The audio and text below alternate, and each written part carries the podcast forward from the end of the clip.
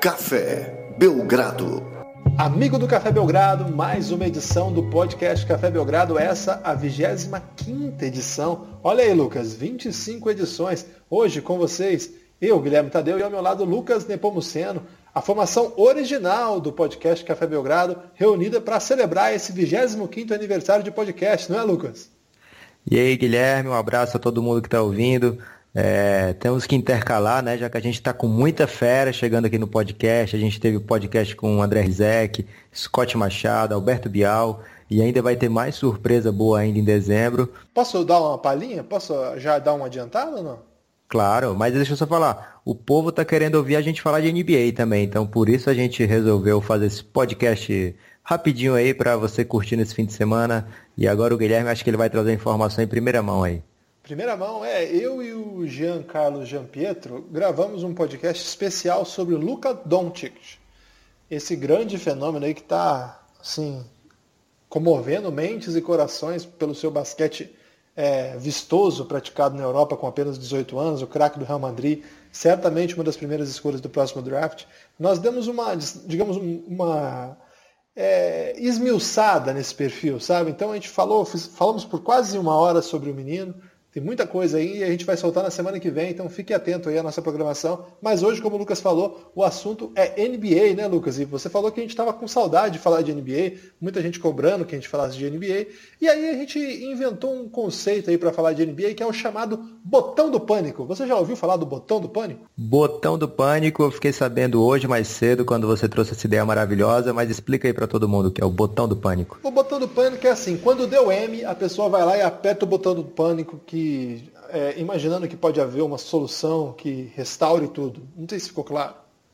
Então seria uma espécie de botão de salvação. É, exatamente. É uma espécie de reset que o computador volta melhor. Ah, beleza. E aí todo mundo tem que ter esse botão do pânico ou não? Pode ser que sim, pode ser que não. A N B A atual tem muitos times que tem esse botão do pânico ali embaixo da mesa, mas não precisou apitar ainda, apertar ainda, porque a situação vai muito bem. E alguns já estão naquela hora em que, bom, acho que chegou a hora, porque apertar o botão do pânico não é uma coisa tão simples assim, né? Tem uma certa complexidade e há um risco muito grande envolvido. Às vezes você tem que fazer aquela cartada que nem sempre dá certo. O botão do pânico não é garantia de sucesso, Lucas. Ah, então vamos começar aí. Quem é o primeiro candidato a botão do pânico? Vamos tentar então seguir pela ordem do leste, pensando que o Celtics, que teve um jogador, seu principal jogador com perna quebrada, não apertou o botão do pânico e o time continuou muito bem. Acho que ele não precisa apertar essa altura do campeonato, que o time vai melhor, vai com vinte e quatro vitórias, seis derrotas. A gente está gravando isso na sexta-feira. Se você está ouvindo no sábado, tiver alguma alteração aí, no sábado ou no domingo, tiver alguma alteração, por favor, releve. Então, acho que Celtics, Cleveland, Raptors, Bucks, Pacers e o Wizards, acho que até aí tudo bem, né? Agora, de agora para baixo, eu queria ouvir se você acha que já, é, é, já há algum motivo para pânico. Só uma ressalva, o Pacers talvez tenha apertado o botão do pânico ali na época do draft, né? Trocou Paul George por Oladipo e Sabonis, foi muito criticado, mas foi um botão do pânico que deu certo, né? Oladipo fazendo a temporada maravilhosa, Paul George não tão bem lá no Oklahoma. Aí é um, um caso de botão do pânico de sucesso do Pacers, que as outras equipes podiam aprender com eles. Agora, é, seguindo nessa linha aí, o Pistons vem numa ótima temporada, não, digamos, ótima comparado com o que ele fez recentemente. O New York Knicks, acho que finalmente trocou o Carmelo Anthony, e ainda assim o time vai tendo uma campanha melhor do que vinha nas últimas temporadas, o que quer dizer bastante coisa também. O setenta e seis ers finalmente é, conseguiu colocar os seus principais talentos em quadra, embora o Markelle Fultz tenha um pontinho de botão do pânico aí, não tem não? É, eu acho que não. O, o Philadelphia passou muitos anos apertando o botão do pânico, foi seguido os botões do pânico sendo apertados. Seria pegaram... um processo, um grande botão do pânico? É, com certeza eles abusaram do botão do pânico, acho que agora eles se acertaram, dá para esperar o Markelle Fultz É, se adaptar à N B A, se adaptar ao jogo mais físico. Eu acho que dá para chegar nos playoffs ainda, tem muito talento ali. Eles estão bem. Agora vamos lá, de agora em diante eu acho que já dá para conversar com um pouco mais de cuidado. Nós estamos na Conferência Leste. Miami Heat. Miami Heat teve um grande final de temporada na, no ano passado. É, tem um dos técnicos que mais queridos pelos analistas da N B A. É, tem um elenco assim com algumas peças que são consideradas muito boas, mas esse ano começou muito mal, hein, Lucas? É, o, o que pega com o Miami Heat para nossa, para nossa atividade aqui é que eu não sei se eles têm um botão do pânico, a não ser que sejam coisas assim mais absurda do que a gente pode imaginar, porque eles renovaram com o Whiteside, renovaram com o Dion Waiters e não vejo o que, que eles podem fazer, porque eles estão devendo duas escolhas futuras ao Phoenix Suns pela troca do Goran Dragic ainda. Tem isso, é? É, dois mil e dezenove e dois mil e vinte e um desprotegida. Hum. Então, então, é uma equipe que não tem muita alternativa, eles têm que rodar com o que eles têm mesmo. E aí eu, sei, eu acho que falta um, um botão de pânico mais claro, a não ser que eles consigam trocar o, o Dragic, que eu acho que nem tá valendo tanto como na época que eles pegaram, ou de vez trocar o Whiteside. Também não sei se, se é vantajoso. Você vê alguma solução para eles assim a curto prazo? É, a solução assim, que, eu, que eu pensaria é caseira, né? Digamos, é, de repente o Justice Winslow virar um jogador mais parecido com aquilo que a gente esperava. É, o Dragic voltar a ser aquele armador dominante. Ele teve, teve alguns bons jogos, né, essa temporada, mas nada parecido com o que ele já fez, inclusive no Miami. É... Inclusive na Eslovênia agora nas férias, né? Exatamente. Então, não sei. É, é verdade, o botão do pânico do Heat é aquele botão do pânico meio picareta, né? Você aperta, mas não resolve o problema. É, acho que eles têm que tentar se encaixar com o que eles têm. Ano passado eles pegaram no breu mesmo depois do All-Star Game, então acho que eles têm essa confiança de que podem melhorar ainda. E agora o Brooklyn Nets. O Brooklyn Nets é aquele time que nem sequer tem escolha, é... comprometeu o futuro todo da franquia naqueles, naqueles, naquelas negociações para formar o time em Brooklyn, né? O time que conseguiu é, pegar o pessoal de Boston, conseguiu trazer John Johnson, vários talentos, Deron Williams. E aos poucos foi se reconfigurando. É, nos últimos anos o time mudou, o time está tentando peças mais jovens, de um jeito que pouca gente achou que seria possível, trazendo alguns jogadores que já foram assim, bem cotados em drafts, simplesmente por uma negociação com aquilo que eles tinham disponível. Transformaram o Brook Lopez em D'Angelo Russell, o que foi um movimento até arrojado.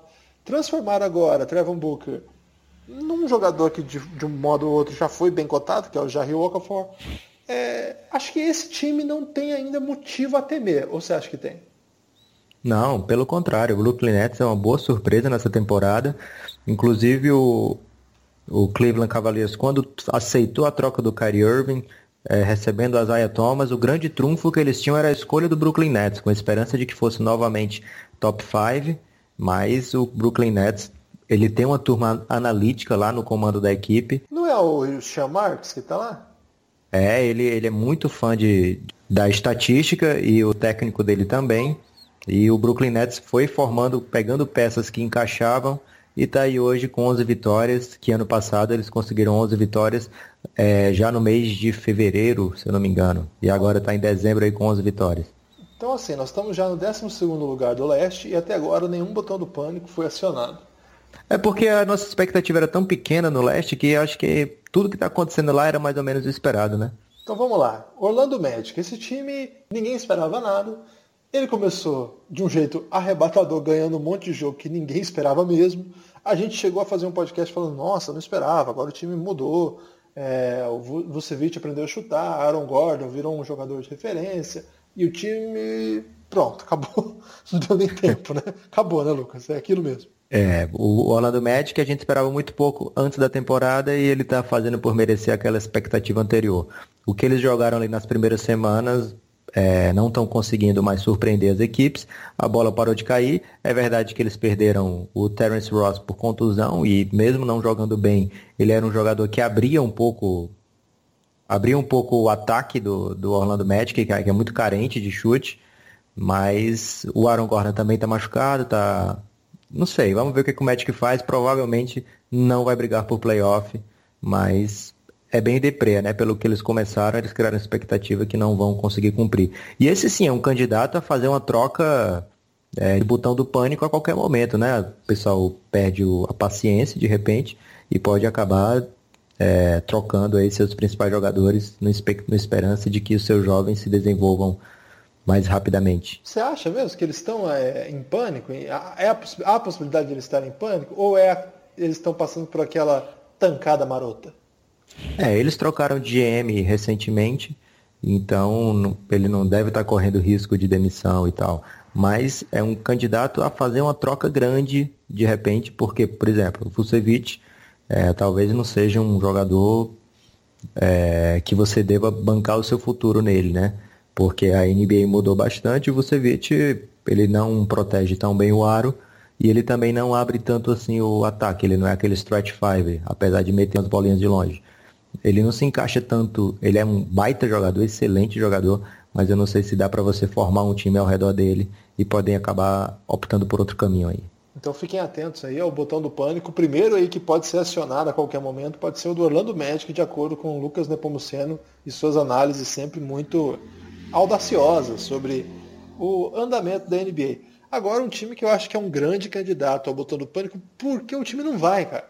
O Michael Jordan, o G M do... É na G M, né? O que, que o Michael Jordan é? É o dono e... Ele é um dono barra presidente de operações ah. barra cara da franquia. E senta ali atrás da, da tabela e fica ali meio triste. É, o tempo todo ele tenta montar um time bom. O Hornets nunca vai para tancar. Você já notou isso? O Hornets nunca monta um time para ser horroroso. Ele sempre tenta fazer um time que dê certo. Ele tem um armador assim que eu acho espetacular, que é o Kemba Walker. Ele tem algumas peças que eu gosto muito, principalmente o Nick Batum. Mas o time não vai. É, o, e tá sofrendo muito com contusão, né? Batum perdeu vários jogos, Kemba Walker também. E eles apostaram no Dwight Howard para essa temporada, que tá jogando bem, mas... Então, mas vai bem e o time tá com dez vitórias. Pois é, ele, ele tá com bons números. Porém, o jogo dele é, parou no tempo, né? Ele deveria estar fazendo mais ou menos o que o Clint Capela faz no Houston, mas eu acho que ele não tem essa disposição para fazer isso. Ele não tem talento para isso. Talento ele até tem, mas eu acho que ele, não tem, ele se vê com mais talento do que isso. Ô Lucas, e o caso do Malik Monk? Eu não entendo, o técnico não gosta dele, né? É, o, o Monk, ele parecia estar um pouco preparado para a N B A, É, chegar metendo bola, mas não foi o que a gente viu. O aproveitamento dele muito baixo nas bolas de longa distância. E aí nos jogos que ele pegou fogo, ele fez mais de vinte pontos, mas na maioria dos jogos ele errava muito, cometia muitos erros. O Hornets tentou colocá-lo ali como armador também, que talvez não seja o ideal para ele. Eu acho que ele ainda vai demorar um pouco a render. Eu acho que ele deveria moldar o seu jogo baseado um pouco no que o Lou Williams está fazendo lá no Clippers e que fez no Houston ano passado. É, eu acho que é um, um molde interessantíssimo a ser seguido. Você não pensa no Lou Williams como um grande craque, porém o que ele produz é, é bem interessante, por isso que ele está com ótimos números analíticos aí, o Lou Williams. E se você estivesse no, digamos, na função de resolver o problema do Charlotte Hornets, para onde você iria especificamente? Que pacotão você montaria e caçaria o que no mercado? Ou seja, qual seria o seu botão do pânico? O botão do pânico do Hornets, ao meu ver, é, seria é, remodelar a equipe. Trocar Kemba Walker, infelizmente. Uou, uou, uou. É, porque Dwight Howard ele não vai conseguir trocar. Então tem que esperar acabar o contrato dele. E aí você consegue alguma coisa muito boa com Kemba Walker, porque ele é um grande talento na N B A. Mas também você acaba o seu time, né? Você joga fora o que você tem de melhor, Kemba Walker, Nick Batum, é, e tenta remontar do zero. Ou você tenta outro caminho, que é isso que o Michael Jordan está tentando, achar finalmente as peças que vão se encaixar com esses dois jogadores. E aí não seria tanto um botão do pânico, a não ser que eles trocassem o Malik Monk, que eles deveriam ter aproveitado para trocar, se esse fosse o caminho, trocar a escolha no draft. É, é engraçado que eles passaram o Donovan Mitchell, né? Por pouco eles não, não ficaram com o Donovan Mitchell. E o Donovan Mitchell tá aí bombando lá no Jazz. É, e, o, e, o Monk, e o Monk demorou. Assim, os dois têm um jogo parecido, mas o Donovan Mitchell chegou jogando já, né? Chegou rendendo muito.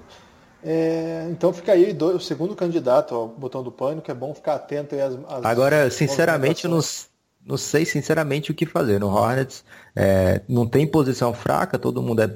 São bons jogadores em todas as posições, mas os caras não rendem, os jovens não evoluem.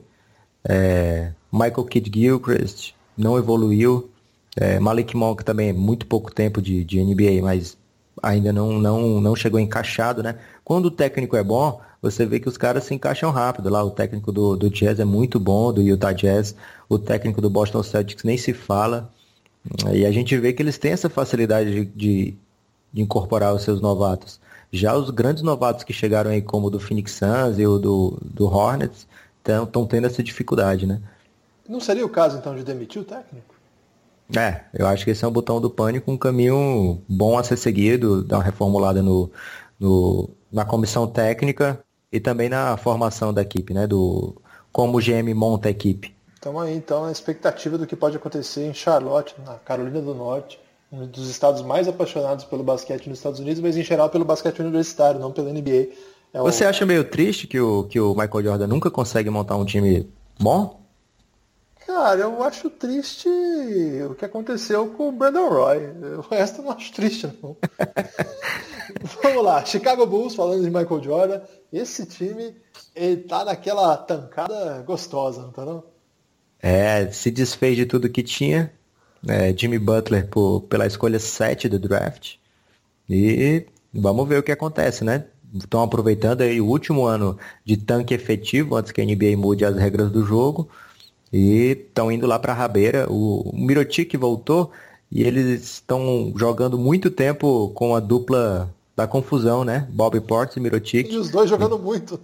É, os dois jogando bem pra caralho. Então, de repente, uma briguinha ali no, no training camp é tudo que uma equipe jovem precisa. É, como já, já, o Flamengo já mostrou aí com o caso Viseu, né? Que depois que, que levou um soco do, do zagueiro Rodolfo, começou a fazer um monte de gol. E depois que eles fizeram as pazes, parou, né? Flamengo, excelente candidato ao botão do pânico. Vamos lá agora para o Atlanta Hawks. É, o Bulls a gente não vai falar porque a gente já fizeram o que tinha que ser feito para o botão do pânico. Já foi acionado, eles estão em processo de é, execução do projeto que se desencadeou a partir do, digamos, do aperto do botão. O Hawks mesma, é o mesma coisa, caso, o Hawks. Né? É a mesma trocou, coisa. Trocou Millsap, trocou Al Horford, trocou tudo. E vamos recomeçar, vamos apertar Jeff, o botão do pânico. Jeff Teague, né, que também estava lá. Era um time bem legal de ver jogar.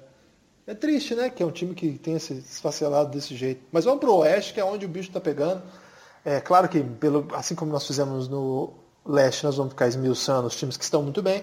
Ou seja, Houston Rockets, Golden State só, Warriors. Só, só retificar aí, porque depois vão falar. Na verdade, o Horford não foi trocado, né? Ele assinou com o Boston e aí ajudou o Hawks a implementar o botão do pânico por lá. Boa. Vamos lá. Vamos lá. É, Rockets, Warriors, Spurs... Timberwolves, que já está em reconstrução, já está com o time montado. É, no começo até ficou um pouco tenso, mas já foi, não precisou mexer com nada. É, Denver Nuggets, muito bem, é um time que está se construindo também. Portland Trail Blazers no, no trilho, é, num trocadilho maroto. É, Pelicans é um time que eu acho que é sempre candidato a um botão do pânico, porque juntou Candidatíssimo. Duas peças, juntou duas peças ali bem estranhas, mas parece que vai, né? Pela primeira vez eu estou falando isso. Parece que se acertaram ali o modo de jogar. É, vamos prestar um pouco atenção, mas eu acho que agora é o grande candidato do botão do pânico, porque se eu fosse torcedor do Oklahoma City Thunder, eu já estava dando uma olhada embaixo da mesa, já estava vendo que, que, como que eu aperto isso aqui, já estava pensando para onde que eu vou, porque, rapaz, o experimento tá estranho, hein? É, e aí a gente vai ter que lembrar daquele podcast que a gente fez lá no começo Serei do, do ano. Claro. Serei cobrado. Que...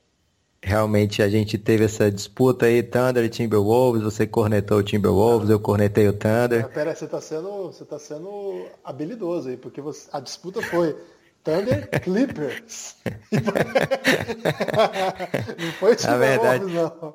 Na verdade, eu, eu apostei o Thunder ali brigando pelas últimas vagas dos playoffs, né, para ser mais justo, e você acreditava que ele ia ficar ali pelo terceiro ou quarto. Isso. Mas vamos lá, o Thunder...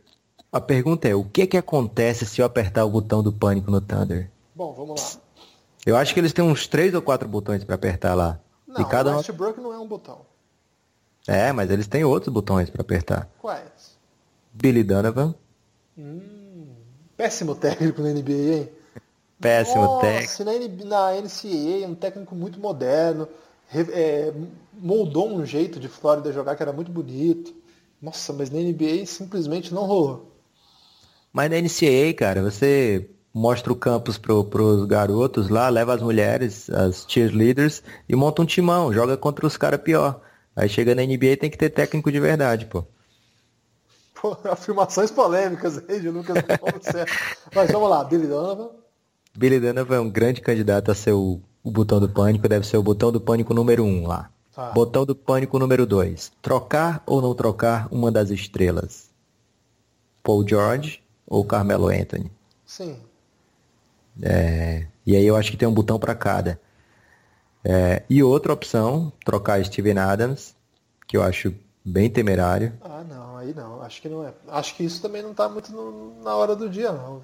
Mas aí de repente você monta um, um time com três talentos, é, como Westbrook, Carmelo e Paul George. E aí vai trocar um deles, quem vai querer assinar com o Thunder depois disso? Pois é. Aí talvez seja mais fácil trocar o Adams, porque já deram um salário lá de cem milhões para ele, então já cuidaram da carreira dele. Não sairia ninguém queimado dessa negociação, porque o Adams sai em grande momento. E ficaria a esperança de que se encaixassem esses outros três. Mas o que eu acho é que talvez não exista uma opção melhor que o Adams ali para jogar. É, não, disponível. Certamente não. Eu acho que, acho que você cantou a bola fundamental aí. Eu acho que o Billy Donovan vai rodar. É, também eu acho. Como. Eu acho que essa é a opção mais viável para eles. E outra é tentar trocar Robertson e umas duas escolhas de primeiro round futuras por mais ajuda imediata. E aí, é, por um ala que soubesse chutar, né, que não ficasse livre. Mas o que eu acho realmente é que Billy Donovan tá dando uma travada, porque ele, ele é muito refém do Westbrook, cara. E o estilo do jogo do Russell Westbrook não é dos mais bonitos, não é dos mais é, coletivos, e acaba sofrendo muito a equipe como um todo. E assim, o pessoal fala, ah, mas eles perderam jogos por uma posse de bola, por, por meia posse de bola, então ele, o, o, o, a campanha deles poderia estar positiva, poderia estar um pouco melhor. É, mas eles estão perdendo por essa posse justamente pelas cagadas que eles fazem nessas posses que eles têm, por uma posse de bola. E isso vai muito do, do técnico. É, você já falou pra caralho, você já falou cagada, a gente vai ter que colocar aquele aviso de linguagem. Isso vai diminuir a nossa audiência, mas tudo bem, você continue soltando aí, porque é melhor soltar a raiva do que guardar. Então, você, tá, você tá liberado. Eu sei que o Flamengo não tá trazendo muita alegria, então fica, fica à vontade, viu? Não, não precisa. O botão do pânico do Flamengo é uma barca gigante que começa pelo Rodrigo Caetano. Vamos lá. Vamos lá, Utah Jazz. Utah Jazz é um time que foi remodelado é, por conta da saída da sua principal estrela. E na sequência, eu tô falando, claro, do Gordon, Gordon Hayward, e na sequência uma lesão do Rudy Gobert logo no comecinho da temporada deixou o time capenga, mas de repente Donovan Mitchell, que você vai ter coragem de dizer que eu fui o primeiro e único a elogiar nesse podcast? Será? Acho que a gente pode dar uma olhadinha no nosso podcast sobre os rookies, que eu acho que eu falei dele, hein? Ih, isso aí que fica difícil, né? Isso aí que é quando a gente não tem o nosso talento reconhecido, a gente é cobrado pelos erros, não é reconhecido nos acertos. É, é o típico caso daquele ditado, só olham os tombos que eu, que eu tomo, né? Não tem uma coisa assim? Os tombos que eu tomo, não sei como é que é o, o ditado, desculpa. Mas vamos lá. Utah Jazz com Donovan Mitchell é, já mostrou qual é a cara da, da, da franquia. O Rudy Gobert já voltou, o time já embalou aí uma sequência favorável, já está com um last stand de seis a quatro. Então tá tudo certo, assim, não, tem, não há por que temer, eles têm uma ótima organização, tem um técnico, como você falou, muito acima da média dessa atual N B A. Sobreviveu sem o seu, sua principal estrela, um cara que fazia vinte e tantos pontos por jogo, jogava quarenta minutos. Quem imaginaria que esse time ia conseguir continuar assim? Também perdeu o George Hill, né? Foi buscar o Ricky Rubio, então também houve uma... uma mudança aí de, de organização na armação, e o time novo, remodelado, e muito bem. Acho que o Jazz não precisa nem tocar muito. Mas agora o próximo time, acho que é um time que a gente precisa pensar um pouco, viu?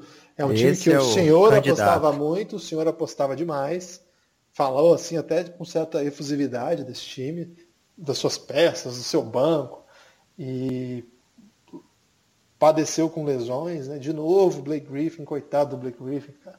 Que carreira, né? Sempre quando está bem vem uma lesão. Aliás, ela já começou com uma lesão, lembra que ele ficou fora da primeira temporada? Isso. Sempre que está bem vem uma nova lesão. E o Blake Griffin, no momento em que ele engatou um, um romance com uma Kardashian, uma lesão. É, já que você está me cornetando, deixa eu defender aqui o Clippers. Clippers realmente montou no papel um time bem interessante, mas com duas semanas de N B A já tinha perdido Patrick Beverley, Blake Griffin, Danilo Gallinari fora, fora por vários jogos aí. Isso que é novidade, do... né? O Gallinari Pro... machucado. Problema do glúteo é novidade. Ele passou semanas aí por causa do problema do glúteo. Já vai perder o próximo jogo. Voltou a ter problema no glúteo. É, primeira vez que eu escuto alguém falar de uma contusão do glúteo na N B A, fica até por aquela... Por acaso, o Jean falou da contusão do glúteo do Gallinari no podcast que nós gravamos sobre o Doncic. É a segunda vez que eu ouço a palavra glúteo nos últimos podcasts. Então, assim, mas a equipe aí, depois que voltou o Milos, a equipe ganhou três seguidas. Então, assim, uma equipe que ainda pode brigar e talvez para não brigar ela tenha que acionar o botão do pânico. E qual seria essa opção? DeAndre, DeAndre Jordan tá... escancarado aí como o botão do pânico da equipe do Los Angeles Clippers. Antes é um do Doc jo... Rivers? Sim, acho. Porque eu, eu acho que o, o Doc Rivers não corre o risco de ser demitido. Você tá brincando. Por, porque o Steve Ballmer, que comprou o Clippers, ele gosta muito do Doc Rivers, e o Doc Rivers ele acumula funções, então eu acho que o Doc Rivers vai voltar primeiro a ser técnico antes de ser demitido de vez. Ô Lucas, ninguém e... gosta de ninguém não, cara. Eu acho que ninguém gosta de ninguém, não. O Doc Rivers gosta muito de um jogador que tem no Clippers, chamado Austin Rivers. Não, mas aí é o pai, é o pai e filho, aí tudo bem. Então tá, acho mas... que só os pais gostam dos filhos. Não, acho que não tem isso de Steve Ballmer gosta muito do Doc Rivers, não. Ele já tirou a, o posto ali de G M do Doc Rivers, já diminuiu assim, os poderes do, do treinador. E, cara, se o time continuar essa... Você sabe que o Doc Rivers não é exatamente o melhor técnico para um time que precisa de soluções, né? Principalmente quando o filho dele está no meio. Mas o, o que acontece é que ele tem argumento, né? Ele tem muito, muito problema de contusão aí que não é culpa dele. É, e o time estava rendendo bem. Começou muito bem na temporada. A gente falou que, que o Clippers ia brigar entre os quatro lá. Não fui só eu que falei nesse podcast, lembro muito bem. É, e, mas de repente a equipe perdeu o Beverley, que... jogou vários anos no Houston e não teve nenhuma contusão séria durante a temporada. É, perdeu o Milos Teodosic, que já, já voltou e voltou bem. E como eu falei, Blake Griffin, Gallinari são jogadores importantíssimos ali, mas a equipe voltou a ganhar. E para não ganhar, é, porque talvez não seja tão interessante para o Clippers brigar ali pelo oitavo lugar, é, seja melhor se, se rearmar. Ele, tro- ele trocar o Doc Rivers por outro técnico, o que pode acontecer é a equipe melhorar, ficar em sétimo, oitavo, que talvez não seja um botão do pânico realmente de pânico. E aí, para ser caracterizado como botão do pânico, é trocar o DeAndre, que ele é muito bem quisto na N B A. E tem uma coisa, o DeAndre assinou com o, o, o agente do Jason Kidd. Ele estava há dois anos sem agente, e de repente ele viu que está perto de ser trocado, e assinou com o agente do Jason Kidd. E é, isso acabou botando muita gasolina na especulação de que o Milwaukee Bucks vai acabar com o DeAndre Jordan antes do fim da temporada. De qual pacote você, se você estivesse co- coordenando o Clippers, você aceitaria pelo DeAndre Jordan? Cara, o que eu acho que pode acontecer é uma coisa muito triste pro Clippers, porque eles provavelmente vão receber o Jabari Parker nesse pacote. Ih, e aí é mais um cara que vem com um histórico gigante de lesão. É, mas aí eu acho que o Clippers vai pedir outras coisas jovens que o Bucks tem por lá, como o Tom, May, Tom Maker e o Brogdon seriam óbvias, escolhas óbvias, né? Mid- para pagar o D. Middleton não.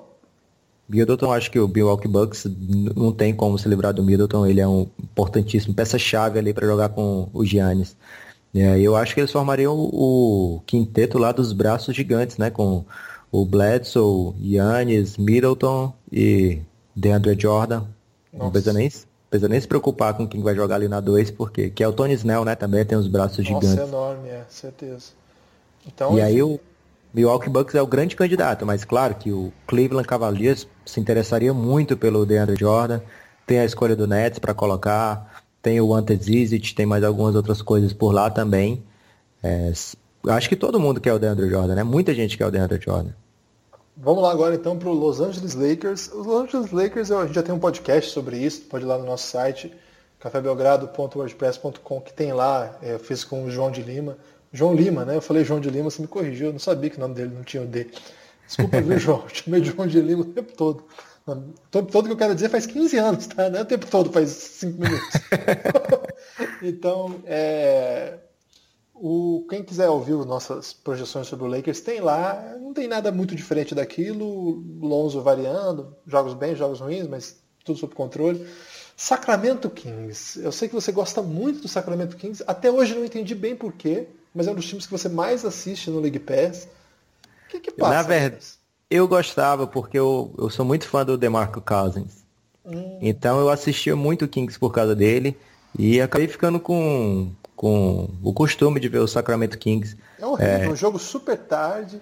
O time Mas exatamente, quando, quando eles vão jogar, já não tem muita opção de jogo. Então eu acabo assistindo porque acabaram os outros jogos já. É, então acabo vendo alguma coisa do Kings, acabo dormindo muitas vezes assistindo o Kings. E ele é uma equipe que aperta quase todo ano o botão do pânico. Então fica essa diversão também. E esse ano eu não sei se eles têm botão do pânico para apertar, porque eles apertaram forte ano passado, trocando o DeMarcus Cousins pelo Buddy Hield. O que, que você vê deles aí? Tem eu alguma coisa para eles fazerem? Eu acho que sim. Eu acho que eles tentaram trazer alguns veteranos que poderiam colaborar. O caso do George Hill, o caso do Zach Randolph. E, e o George Hill, George Hill deu uma declaração engraçada esses dias. Ele falou, me prometeram a equipe que ia brigar nas cabeças. E aí tá, tá zangado que tá lá atrás. Eu é, acho que mas é um... aí é um cara de pau, né? O cara quer ir pro Sacramento Kings querer brigar nas cabeças. Então eu acho que o que pode acontecer não é bem um botãozinho de pânico não, mas é uma continuação daquele, daquele tancão do ano passado, para ver se dá uma piorada, para de ganhar, porque pode pegar uma, uma escolha boa do ano que vem, né? Então, de repente o George Hill aí saindo por, um, por alguma escolha de segundo round, que seja. É, tem times que adorariam ter um armador que defende igual o George Hill, vindo do banco, tá? E o caso do Zach Randolph também, né? Vários times topariam ter o Zach Randolph, viu? Imagina o Zach Randolph no Spurs. Cara, seria fenomenal. Então, é, é bom ficar atento aí o que, que pode pintar. Agora... É... Calma, uma coisinha antes de falar desse time que você vai chamar agora, que eu já tô ficando triste. É, o Kings, ele, todo mundo falou muito do De'Aaron Fox, com razão, porque ele é um prospect muito interessante, mas tem outro armador novato por lá, Frank Mason. Tá jogando que eu... muito, né? Eu convido quem não viu ainda o Frank Mason jogar que veja. É mais um baixinho que o, que o Sacramento Kings escolhe aí no segundo round. Da outra vez eles pegaram a Zaya Thomas. É, Frank Mason não tem, claro, provavelmente nunca vai ser do nível da Zaya Thomas, mas é jogador para ficar na N B A por bastante tempo. É, um jogador que teve uma belíssima carreira na universidade também, né? Não é nenhuma surpresa tá indo tão bem assim. É bem legal que você tenha lembrado dele. Legal mesmo. Agora... Não é surpresa para você, porque assiste... colegial, mas para mim é uma grande surpresa, nunca tinha ouvido falar. Grande... Engraçado que o Kings ele sempre é ruim, mas sempre tem escolhas interessantes. É verdade, acho que eles erram no processo mesmo. Agora o próximo time, eu acho que é, não precisa nem falar muito, né? O que você quer saber sobre o passado, presente e futuro do Phoenix Suns, acesse o Twitter do Nepopop, é arroba Nepopop, que é o meu amigo Lucas Nepomuceno, e acompanhe a série Mafalda dos Suns. Porque ali está basicamente definido o que é o Phoenix Suns. Não tem para onde ir, não tem para onde ficar. É isso aí mesmo. Vamos chorar, Lucas. É engraçado que na época do draft, o Josh Jackson rejeitou é, repetidos convites do Danny Ainge para fazer o teste lá do Boston Celtics. O Celtics, na, na ocasião, ainda tinha a primeira escolha do draft. Tinha a primeira escolha. E aí... ficou especulado que seria por, porque ele estava enamorado com o Phoenix Suns e o Phoenix Suns com ele. E a gente está vendo Mas aí como que... como é isso, hein? É, eles se conheceram pela internet, trocaram Insta, começaram a mandar D Ms e acharam que nudes. Eram feitos um para o outro. Teve e nudes? De re... Teve nudes, mas quando chegaram, é, montaram a casa e foram morar juntos, cara, tá dando tudo errado, velho. Josh Jackson não consegue ficar em quadra porque ele vai mal, e o Phoenix Suns não consegue deixar o Josh Jackson em casa, porque a equipe vai mal também. É, então é um casamento aí que não está dando certo. É, engraçado, número dois, que o Phoenix Suns rejeitou a troca do Kyrie Irving, por causa do Josh Jackson, não queria incluir o Josh Jackson. É, então a gente poderia ter uma dupla hoje com Kyrie Irving e Devin Booker. Mas não, por causa do Josh Jackson, não vamos trocar, não vamos aceitar essa troca. Que na época seria Eric Bledsoe mais o Josh Jackson. E é, acabou trocando o Bledsoe para o Bucks pelo Greg Monroe, grande Greg Monroe, que daqui a um ou dois anos não estará mais no Phoenix Suns. É, e acho que isso era o que o Phoenix Suns tinha de botão de pânico para oferecer, né? Tem o eu Devin Booker, que... tem o Devin Booker aí. Mas aí ele não pode trocar isso aí. Se ele trocar isso aí, eu acho que a N B A toma o time do dono, fala, ó, oh, você não vai mais jogar, ninguém tá aguentando mais você aqui, você tá cagando, pô, desculpa, você tá estragando o jogo da gente, é, vocês estão fora, vocês são pior que o Kings. E aí não pode trocar o Devin Booker. O que pode fazer é trocar de novo de técnico, porque eles ficam experimentando os técnicos ruins pra caramba. É, não tem muito o que fazer o Phoenix Suns, é só mesmo acompanhar a série mafada do Suns pra é, rir pra não chorar. Você tá na expectativa de um Luka Doncic no Phoenix Suns? Ou não? Já parou de sonhar? O Phoenix Suns nunca pega a primeira escolha, nem quando ele tem a melhor campanha, e realmente ele nunca pegou a primeira escolha. É, na única vez que ele, que ele tinha maiores chances, na verdade, ele foi decidido na moeda com o Milwaukee Bucks e acabou perdendo o Kareem Abdul-Jabbar. Tá fácil a vida do Phoenix Suns, hein? Desde sempre, cinquenta anos aí de Phoenix Suns, nunca foi campeão, mas vamos ver. Memphis Grizzlies é outro time daqueles que no começo da temporada a gente se empolgou. Eu, particularmente, me empolguei muito. E, cara, a lesão do Mike Conley acabou o time. Mas, assim, acabou. É, ruiu. Com o Mike Conley, o time era um time que ficava entre os quatro do Oeste. E sem o Mike Conley, o time é um, um time que está em penúltimo lugar. Que horror, hein? E... Não só isso, né? Também teve a demissão estranhíssima do técnico do, do Memphis Grizzlies, que pegou todo, é, pegou todo mundo de surpresa, menos Marc Gasol, que aparentemente ele tinha problema de relação com o Marc Gasol, e o Marc Gasol teria mandado um ou ele ou eu, esse Nossa. É o murmurinho que corre, e, e agora o Marc Gasol deu, deu entrevista novamente, dizendo que aceitaria ser trocado. Então é um time que tem um botão do pânico aí gigante, o botão espanhol. Como é que se fala botão do pânico em espanhol? Não sei, cara. Deve ter um termo muito específico para isso. Então, quem sabe aí seja o, a grande sacada de quem não pegar o DeAndre, talvez o Cleveland consiga lá e pegar o Marc Gasol. Já pensou uma série final com o Marc Gasol? Mas os caras mandaram o técnico embora porque o Gasol falou ou ele ou eu e ainda trocariam o Gasol? Essa é a sua, sua, sua tese? Não, a minha tese é que ele tinha péssimas relações interpessoais com o técnico e a equipe bancou o Gasol, claro. Ah. Mas aí de repente vai ver que não vai para lugar nenhum. É, o time tem a folha gigante com Mike Conley, Chandler Parsons, Marc Gasol e pode optar por outro caminho aí de renovação porque já viu que esse ano não vai dar. E aí cada ano pagando uma folha gigantesca para uma equipe que não é tão rica como as outras, como outras, e sem perspectiva de playoff, é, um ano a menos no contrato do Marc Gasol, então talvez não seja tão interessante mantê-lo, é, e o botão do pânico se apresenta aí como, com grandes, com, com muitas tentações aí pro G M do Memphis Grizzlies, porque o Marc Gasol é um cara que vale muito na N B A, é, mas também tem a volta do Conley, não tá tão longe assim, e a equipe pode tentar por mais um tempo aí até a trade deadline ver onde é que a equipe vai estar. Tá. É o começo, a... é o começo ainda, né? É, passou mais ou menos um terço da temporada, tem dois terços ainda pela frente, pouco menos que isso, então ainda tem, tem chão, né? Sem dúvida. Agora o último time dessa nossa série aí do Botão do Pânico, já vamos aí para a reta final do podcast, o Dallas Mavericks. O Dallas Mavericks é, é, uma, é uma, história, uma franquia de uma trajetória estranha, porque é, por muito tempo o Mavericks foi, assim, um, digamos, um, uma versão pobre do que é o San Antonio Spurs. Um time que, independente de quem estivesse lá, dava um jeito de ganhar jogos, dava um jeito de fazer alguma coisa bonita, de repente pegar um sexto lugar, sétimo lugar, oitavo lugar, mas ir, playoff, mas ir aos playoffs, fazer bons jogos, boas séries, ser eliminado, mas nunca vergonhosamente. E de uns anos para cá, claro, com o declínio técnico do Dirk Nowitzki, mas não só isso, com sei lá o quê, o time, nossa, virou uma coisa lamentável, né?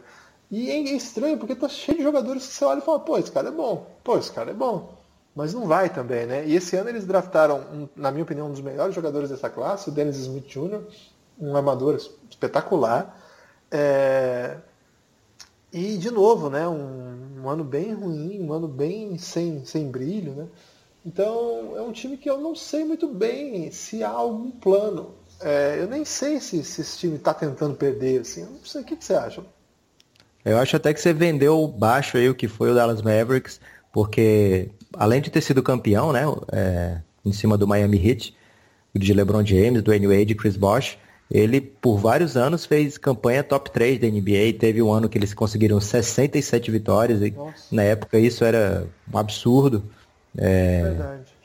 E foi justamente no ano que eles perderam para o Golden State Warriors nos playoffs, que você disse que ele nunca foi eliminado de maneira vergonhosa, nesse ano ele foi, mas com uma campanha maravilhosa, Dirk Nowitzki M V P, e... mas eu acho que é isso que, é, que você falou, é uma equipe que não...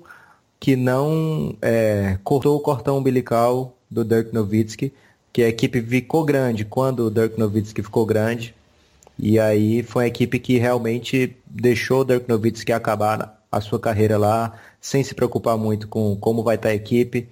E, é, Dirk Nowitzki vai terminar a carreira com números impressionantes, provavelmente o maior estrangeiro da história até hoje, é, mas é uma equipe que não está nem aí. Tá, vamos esperar o Dirk se aposentar e a gente vê o que, que faz depois. E eu acho que é isso, eles não estão muito preocupados em vencer agora. O dono deles tem milhões de projetos paralelos, que é o Mark Cuban. Então eu acho que o Dallas vencer não é a grande prioridade para eles. E uma coisa engraçada é que eles, eles mantêm uma equipe muito forte, né? Assim, é, o técnico é muito bom, que deve ser cobiçado por vários, várias equipes da N B A, mas o Dallas mantém mesmo nessas situações, que é o Rick Carlisle. É, tem jogadores veteraníssimos aí, como Wesley Matthews. É, é disso que, que eu tô falando. Ele, ele, ele monta times fortes, eu não acho ruim.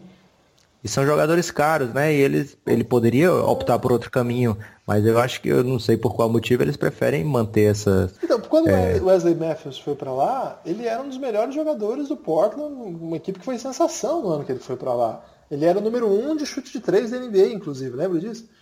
É. Lembro, e o Wesley Matthews, ele deve muito do que ele ganha ao DeAndre Jordan, porque o Dallas assinou com os dois, assinou verbalmente, né, se podemos usar essa palavra esdrúxula, assinar verbalmente, porque era no período que ainda não podia assinar no papel, no período onde as equipes ainda estão se acertando.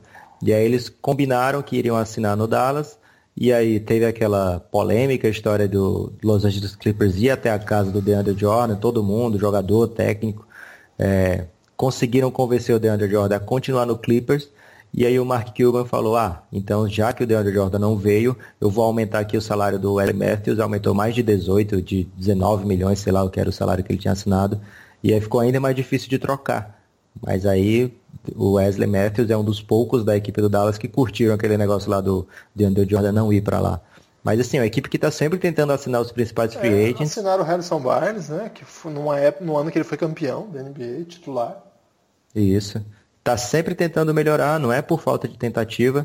Então acho que eles não têm um potencial de pânico muito grande a ser apertado, não. É uma equipe que está aí para perder mesmo e vamos ver o que acontece. Vamos ver o que acontece aí então. Lucas, muito obrigado por mais um grande podcast. Esse vigésimo quinto, hein? Já está avançado o negócio. É, queria agradecer todo mundo que ajuda a gente retuitando, também ajuda recomendando para outras pessoas.